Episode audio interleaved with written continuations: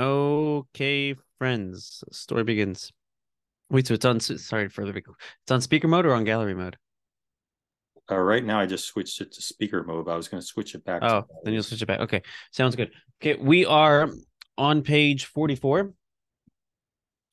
We finished the Shema, and we now return to blessing number three of the Shema. The third blessing of the Shema. The, the Shema is sandwiched between blessings, right? There's two blessings that precedes the Shema, prepares us for the Shema. And then there's a third blessing post Shema. This is on page 444. It's a long blessing because it goes all the way until the middle of 45. Right? Baruch Hashem Ga'al Yisrael. That's how it concludes. That's the conclusion of the blessing. There's an interesting history behind the um, where this blessing came from. How did this develop? Where did this come from? Take a look at the text for a second, page 44. Right? We say emet, true, and certain, established, and enduring, right? We use 15 or 16 expressions of affirmation, affirming what we said in the Shema. There's actually debate what exactly we're affirming. Some say it's affirming what we're about to talk about, the Exodus from Egypt. We're going to talk about the Exodus again. But where did this blessing come from? Who wrote it? How did it end up in the Siddur? It actually is one of the oldest prayers. Um, not quite as old as the Amida. By the way, just trivia question. You know what the oldest prayer is? Uh, besides for prayers that you find in Tanakh, you know, like Tehillim and stuff like that. But the oldest prayer in the Siddur is trivia question. We're gonna get there. We haven't gotten there yet. Yeah, John. Modani. Modani. No, ironically, Modani is one of the newer ones. It's quite ironic. Um, very ironic and counterintuitive. But the oldest prayer is the Aleinu. I was gonna guess that. I honestly yeah. was. Authored by wow. Joshua when they conquered the land of Israel. Okay, but where did this prayer creep into? How did this end up in the Siddur? So what happened was the Beit HaMikdash, the first Beit HaMikdash, lasted for 410 years. It got destroyed by the Babylonians. The Jews were exiled to Babylon for 70 years, right? This 70 year exile is when the story of Purim took place, coming up.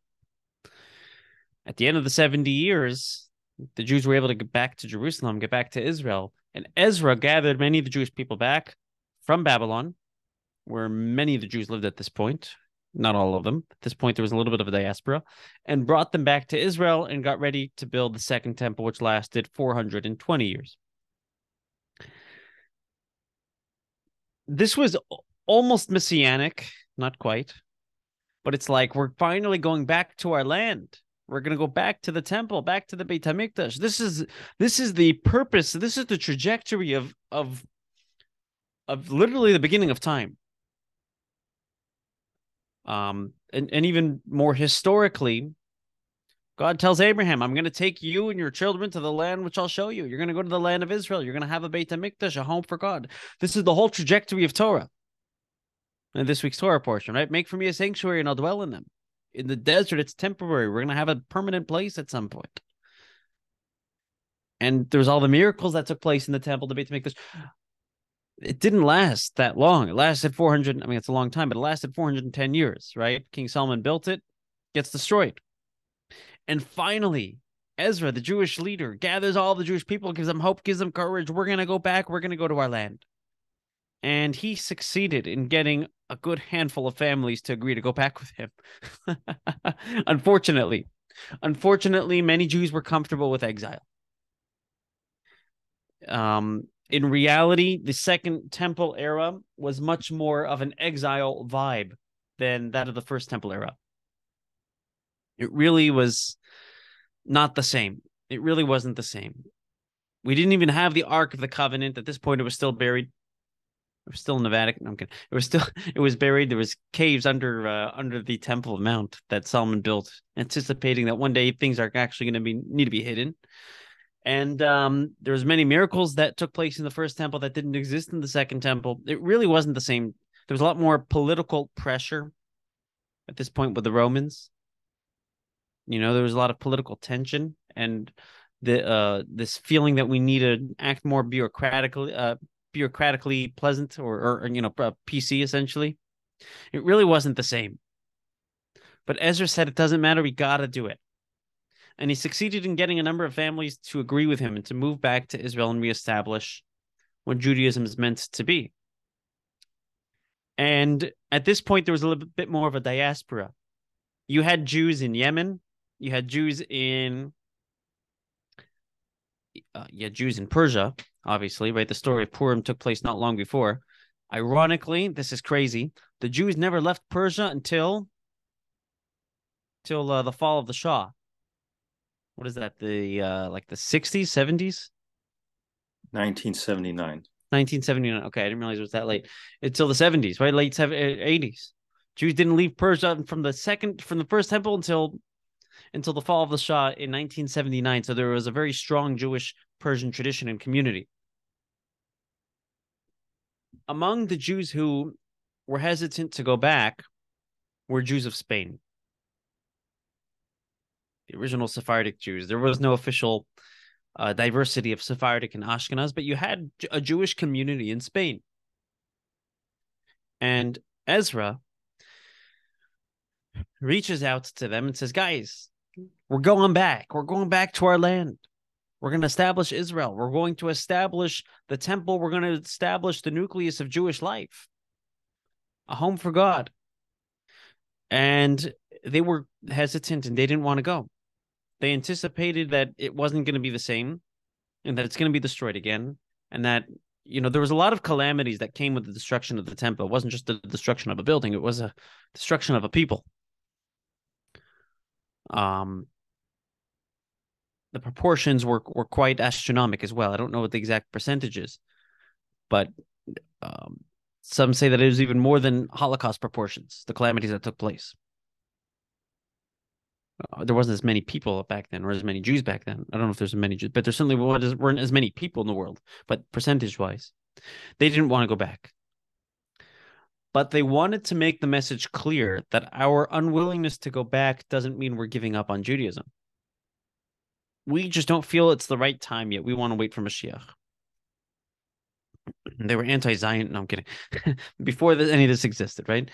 Um, we want to wait for Mashiach. We're not ready to go back yet, but we're not giving up on Judaism.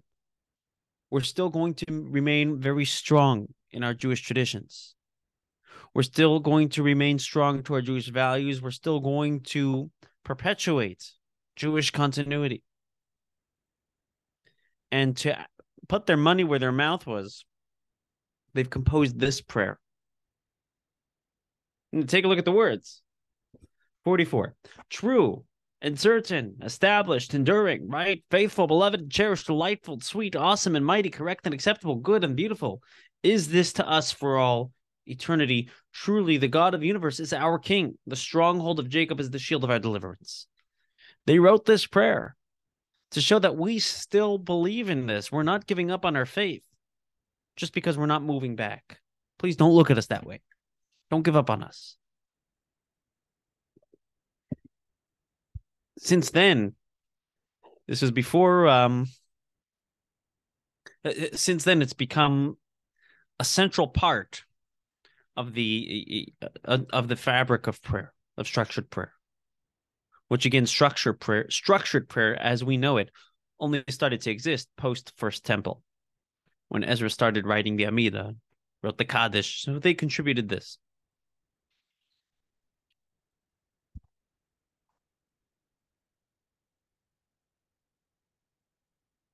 There are 15 expressions of affirmation here. A lot of synonyms.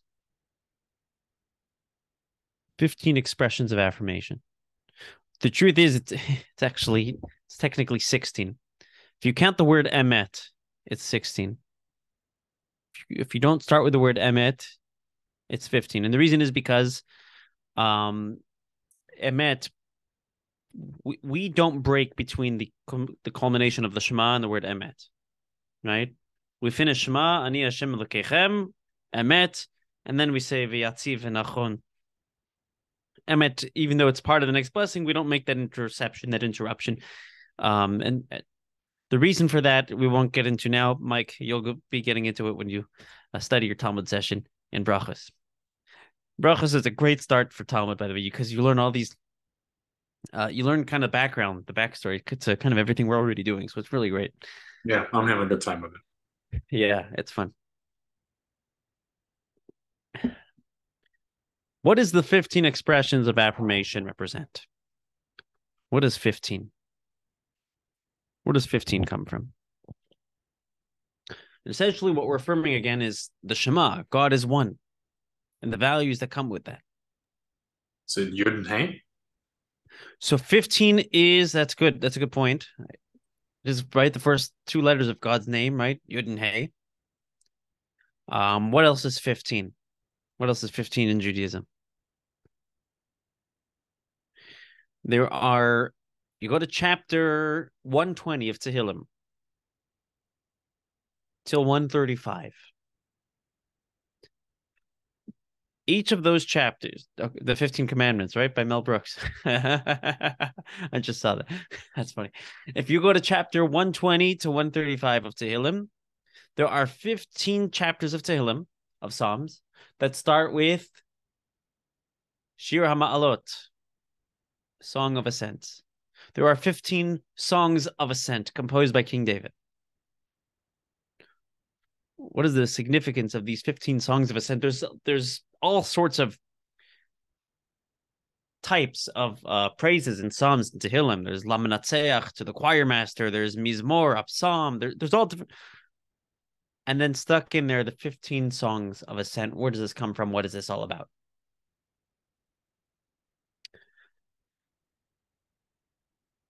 so in the Beit HaMikdash, by the way, there were also 15 steps going up to the Beit HaMikdash. The Leviim, the Levites, would stand there on those 15 steps every day during the service and they would sing. What would they sing? They would sing these 15 Psalms while going up on the 15 steps. It was an important part of the service. One of the commentaries on Psalms, on Tehillim, from the uh, I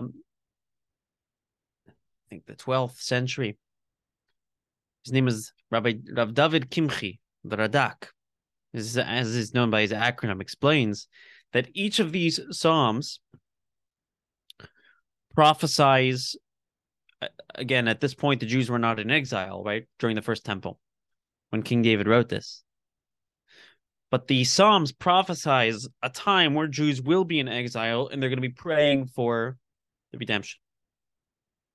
The most famous one is the Psalm recite we recite before benching on Shabbat, Shir Hama'alot Beshuv Hashem, a song of ascents when God will return, the dwelling in Zion. We'll realize that we were like dreamers. All of these prophesize the time where we're in exile. We're going to be in exile, and we're pining for the final redemption for the third temple or for the next temple. Anyways. And this is exactly what we're doing while reciting this prayer. While affirming the Shema, we're pining. We're awakening our desire to be in the temple, to be at home and at peace with God to be able to climb those 15 steps to enter the temple. This is what we want to do. We want to totally connect, and not just the physical structure of the temple, uh, um, not just in the literal sense, but in the spiritual sense. We want to feel at home with God. That's what the temple really represents. A place where we, uh, where God can call home, and we can access Him in a very comfortable, deep way. It's no wonder why this is the bridge that leads to the Amida which is the total surrender to God, as we'll get to soon. Okay, there's another representation of this time 16. If you if you include Emet, it's 16. 16 affirmations. The first two paragraphs of the Shema, which are the main parts of the Shema. Right? The first paragraph, the truth of God, the second paragraph, his commandments. The third paragraph is sort of a different thing. It talks about the exodus from Egypt. It's bunched together, but it's technically independent, right? The first two paragraphs have a total of how many verses? You guessed it, 16. So, what are we affirming with these 16 uh, uh, words of affirmation? Every single sentence of that Shema is true. Every single sentence of the Shema is real. We're reaffirming that this wasn't just lip service. We didn't just recite the Shema. We believe it.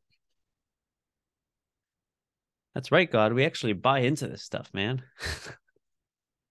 so there's an analogy that's often given. You may have heard this before. There's a man who was putting on a wedding for his daughter. And weddings are expensive. This guy had a lot of money. It wasn't a big deal for him, but he didn't like to spend money. And he thought it was kind of a waste of money. I got to feed a bunch of people that I don't really care about. He didn't have the most healthy attitude toward life, right? Um, this was his attitude, but he came up with a scheme. We'll have the reception in one place in his house or at the shul or whatever, chuppah, and then the party, the dinner, will be somewhere else at a tent. He'll hire his servant, a servant, to run in in the middle of the wedding and say, "I can't believe it, the tent's on fire." Oh no! Everybody go home. Right? This is his plan. Again, this is just an analogy. Don't don't get too nervous. Um, did I spoil spoil it? I spoiled it. I'm kidding. So, the middle of the wedding, right after the wedding, the servant comes running in, and he says, "Your tent's on fire." But here's the thing: the tent actually caught fire. you got to be careful what you wish for. The guy comes in, Master, your tent's on fire. Because, oh no, no, no, no it's really on fire. Oh no, everybody should go home. Uh, no, no, I your tent is literally on fire. You're losing a lot of money. I know this is bad timing, and I know that. Oh no, what a what a bummer. What a shame. Okay, uh, party's off. Everybody go home. No, I'm serious. The tent really caught on fire. I'm I'm not joking. You're serious. You're not just part of the no, no, I'm serious. Your tent's really on fire. Are you sure? Right? He keeps reaffirming. Because sometimes we say things and sometimes we mean things. In this case, he meant it. In the case of the Shema, we're reaffirming to ourselves and to God that we didn't just say this, we believe it. And we're affirming with 16 or 15 different uh, um, expressions of affirmation that it's true, it's certain, it's established, it's enduring. This is a very powerful prayer. Knowing the historical context of the Spanish Jews who didn't, for whatever reason, feel like they were able to go back to Israel, but they're still believe, they're still part of this. They're affirming. They're not just saying it, they believe it. They were saying the Shema before this prayer, right? They're affirming it. Take a look at the Hebrew for a second. This is interesting. You have two words, emet v'yatziv, which in the English says true inserted. Emet means true. What does the word yatziv mean? A certain, right? So commentaries point out something interesting. There's various commentaries on the Siddur that point out that the word yatziv is not a Hebrew word. It's actually an Aramaic word. The word yatziv is Aramaic for emet. It's the Aramaic translation of Emet, Essentially saying Emet, Emet twice. Why twice? So the Zohar, one of the earliest works of Kabbalah, right by Rabbi Shimon Bar Yochai, the Zohar explains this which means this prayer predates the Zohar, just to give the historical context. The Zohar was authored probably could have been a good 700 years after Ezra, right after this prayer. Then eh, maybe a little earlier, maybe 600 years, 500 years. Um, the Zohar explains that emet v'yatziv, it's true and it's true, two expressions of truth each of our patriarchs represent a different trait. Abraham, Abraham represents kindness. benevolence. He was just giving, giving, giving. He even wanted to keep his wayward son Yishmael. He loved Yishmael to pieces, despite how difficult and how uh, rebellious, if you will, of a child he was. Yitzchak represents more of a you know discipline. Never left Israel day in day out. Yaakov, Jacob represents emet, truth. Titain emet liyaakov, give truth to Jacob. Yaakov represents truth. Yaakov is someone who literally went through hell. They say, you know what the difference between a spiritual person and a religious person is? Religious people, I don't actually believe this, but religious people practice religion because they want to stay out of hell. A spiritual person is somebody who's been to hell and back. Okay. Ya- Yaakov had a very, Yaakov went through the ringer. He had to leave his father's house because of his brother who wanted to kill him. Left with no money, with no possessions. He was had to then move to his uncle's house. He was duped by his uncle multiple times. He, he went through the ringer. He went through a hard time. His son was abducted, and he was under the impression that his son was killed. He found out years later. But he's he's gone through a lot. He has a hard life. But Yaakov never once gave up on his faith, never once challenged God. He lived emet. There was truth. What does true mean? True means it, it's consistent, right? When logic is consistent, that's why we say it's true, right? When there's a, uh, when there's when there's a um, what's the word I'm looking for? What? When when logic is is short um I don't know. When there's a fallacy, is that the word? When there's a fallacy in logic. Make sense? Yeah. When logic is it it's not true, right? In order for something to be true, it has to be consistently true. And ja- Yaakov, Jacob was consistent. Not to say that Abraham and Isaac weren't. Isaac never left Israel, didn't have those challenges, right? Everybody has their own trait that they that they um exemplify. You know who else exemplified the trait of truth? Joseph. The Torah says, Eile Toldot Yaakov, here are the children of Yaakov. And it starts off with Yosef. Why? He's the youngest. Start with the oldest. What does Rashi tell us? Rashi quotes the Midrash, Midrash Rabbah, that points out that everything that happened to Yaakov happened to Yosef. Yaakov had a brother that hated him. Yosef had many brothers that hated him. Yaakov's brother wanted to kill him. Yosef's brothers killed him. Yaakov had to flee home from a relatively young age. Yosef fled home from a relatively young age. Yaakov rose to power. Yosef, but they they had very much parallel lives. And the the midrash actually enumerates like ten or so similarities. Yosef was also Emet. It's also the truth. We're not going to use the same expression for father for son. Yosef gets the Aramaic expression of Emet, Yatziv. Emet v'yatziv. It's true and it's true. When we demonstrate truth, Emet, we exemplify Yaakov. When we exemplify truth, Yatziv, we exemplify Yosef.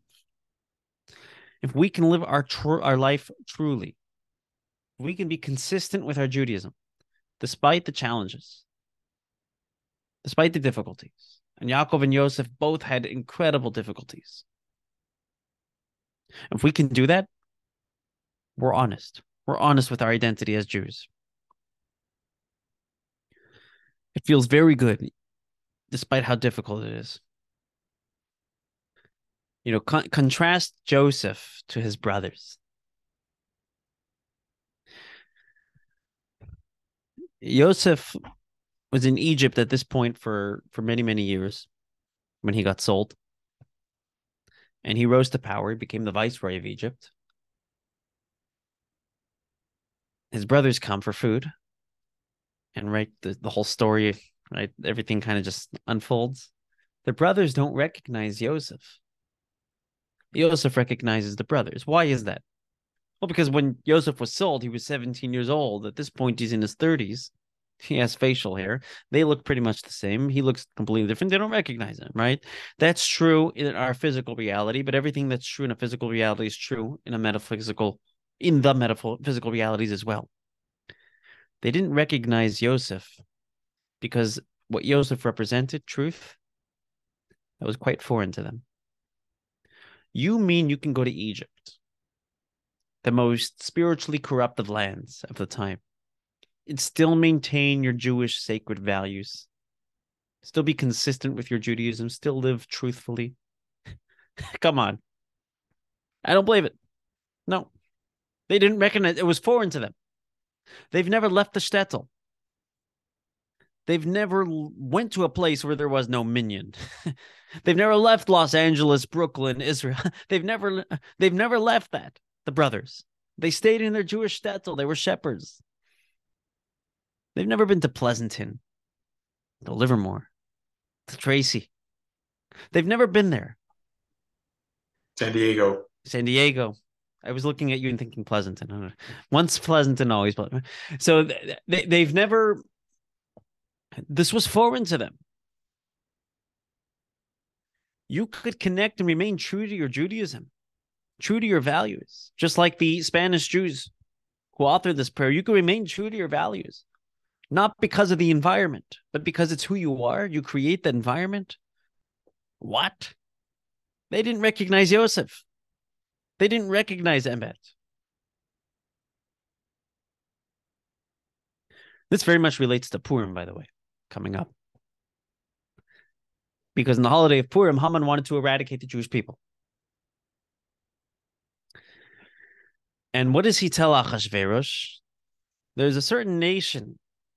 Yesh am echad. Yeshnu am echad. There's a certain nation scattered among all the other nations, and they're kind of doing their own thing. They're their, they have their own traditions, their own customs, right? And he starts opening uh, or planting seeds of anti-Semitism. And he then tells Achashverosh, I'd like to, I'll pay you, but I'd like to be the hitman for these people. Achashverosh says, you don't be ridiculous. You don't have to pay. I'm on this with you, right? How did this happen? Don't we have security with God? How did this happen? Where did we fall short? When tragedies happen, calamities happen, especially to ourselves, not so much to other people, we have to uh, we have to ask ourselves, where did we fall short? How can we do teshuva? Commentaries point out something fascinating. What does Haman tell Achashverosh? Yeshno am echad. There's a certain nation. There's a singular nation. But commentaries point out that the word yeshno, which means there is, can also be read yeshanu. There's a nation that's sleeping. Yes, they're spiritual Yes, they're secure. Yes, they have a connection. And yes, they're indestructible from a soul level, but they're sleeping. They're not living consistently with their values. They have the values, they believe in the values, but on the outside, they're sleeping. Now we can infiltrate. Now we can infiltrate. And the solution is we got to wake up, realign ourselves, connect to the Emet, recite the Shema, affirm that we actually believe this, wake ourselves up. That's what prayer is all about. It's a wake up call. As soon as we woke up, as soon as Mordechai gathered all the Jewish children, rallied them, and said, We are strong Jews. We are resilient Jews. We're going to study Torah no matter what. You know what happened? Afterwards, Balayla Hahuna Dadashna Tamelech. At that point, the king's sleep was destroyed, was disturbed. As soon as we woke up, the king woke up. It had a global impact. We want to fight anti-Semitism. We got to wake up. We got to wake up from the inside. I'll tell you a great story, or more anecdote, but this really, I found this to be really meaningful. We had a Hanukkah party several months ago at uh, Dublin, Iceland, the ice skating rink there. And there's this lady who joined. It's her first time joining a Chabad event she was a little nervous, you know, these rabbis, these rabbis look scary, you know. She was a little nervous or apprehensive. Somebody pushed her to go. Okay, it's ice skating. What's the worst that could happen, right? I knew I, I've met this lady before and had several interactions. Very nice person. I had the opportunity to meet her children. These are two young teenagers in public school, and one of them is wearing a, a Hanukkah sweater. You know the ugly Hanukkah sweater. I'm not saying his was like see the, the there's the ugly holiday sweaters. He was wearing a, a Hanukkah sweater. I said, I like your sweater. Jewish pride. I love it. It's you know, it said Hanukkah and it had a menorah on it. The mother looks at me with this big smile in her eyes and she says, He even wore it at school today. He was willing to demonstrate his Jewish values at school, to not hide from them, to live with emet, live with truth. There's another fellow in the community. He was going on a cruise several uh, several weeks ago. I spoke to him before the cruise. It was a cruise in Florida and I'm not even sure how we how we we uh, ended up speaking about this, but I said, "Look, you're a Jew. You're going to see other Jews there. Wear your kippah on the cruise. Wear your kippah. Be proud, Rocket Man. Be proud of who you are.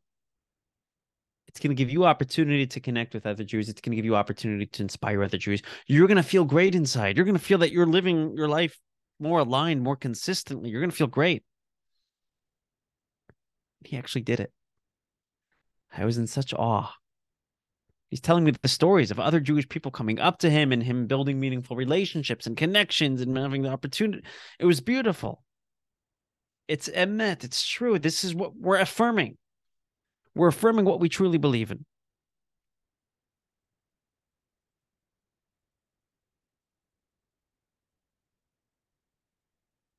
Take a look on um, again at the paragraph two, three, four, five, six, seven, eight, nine, ten, ten lines from the top of the paragraph. You know, when it comes to emet, that we're talking about truth, the definition of truth meaning consistency. The Jerusalem Talmud points out that the word emet has three letters aleph, mem, taf. Aleph is the beginning of the alphabet, taf, the end of the alphabet, mem, the middle of the alphabet. Truth is pervasive. Truth was, is, and will be. Otherwise, it's not true. Or it's not the ultimate truth. And this is true, no pun intended. This is true uh, multi generationally as well when we think about how something is true because it's going to exist because it currently exists it did exist and that's judaism. What other religion is practiced in the same exact way as um two three thousand years ago without any deviation or changes? If you were to if moses were to take a trip and visit your home Shabbat candles, mezuzah, tefillin, right? Okay, the maybe it didn't have matzo ball soup, right? Maybe something a little bit more spicy. I don't know, but but that's more cultural. In terms of Jew- Jewish practice, what changed? Nothing. Okay, the culture changes. Did Moses have a yarmulke that looked like this? I don't know. Fine, right? Maybe he had something more, but but but the actual Torah observances and the Torah being studied hasn't changed. If Rabbi Akiva came to our house, he'd feel at home. This is what he's used to. Okay, the culture is different. But the but the the sacred traditions haven't changed. And that's why we say from the first to the last generations, your word is good and eternal in truth. And trustworthiness a law that will never be obliterated. From the first to the last, from the beginning to the end, from previous generations to future generations. With truth comes continuity, multi generational continuity. And with that comes the ultimate redemption, ushers in the messianic era, which is what this prayer is ultimately uh, praying for. Right? Truly, you, hold on, where are we? Truly, you are the Lord our God, the God of our fathers, our King, the King of our fathers, our Redeemer, the redeemer of our fathers, right? Just like God redeemed them, the past was true in the past. It's going to be true in the future as well. Okay, that's my story, and I'm sticking to it.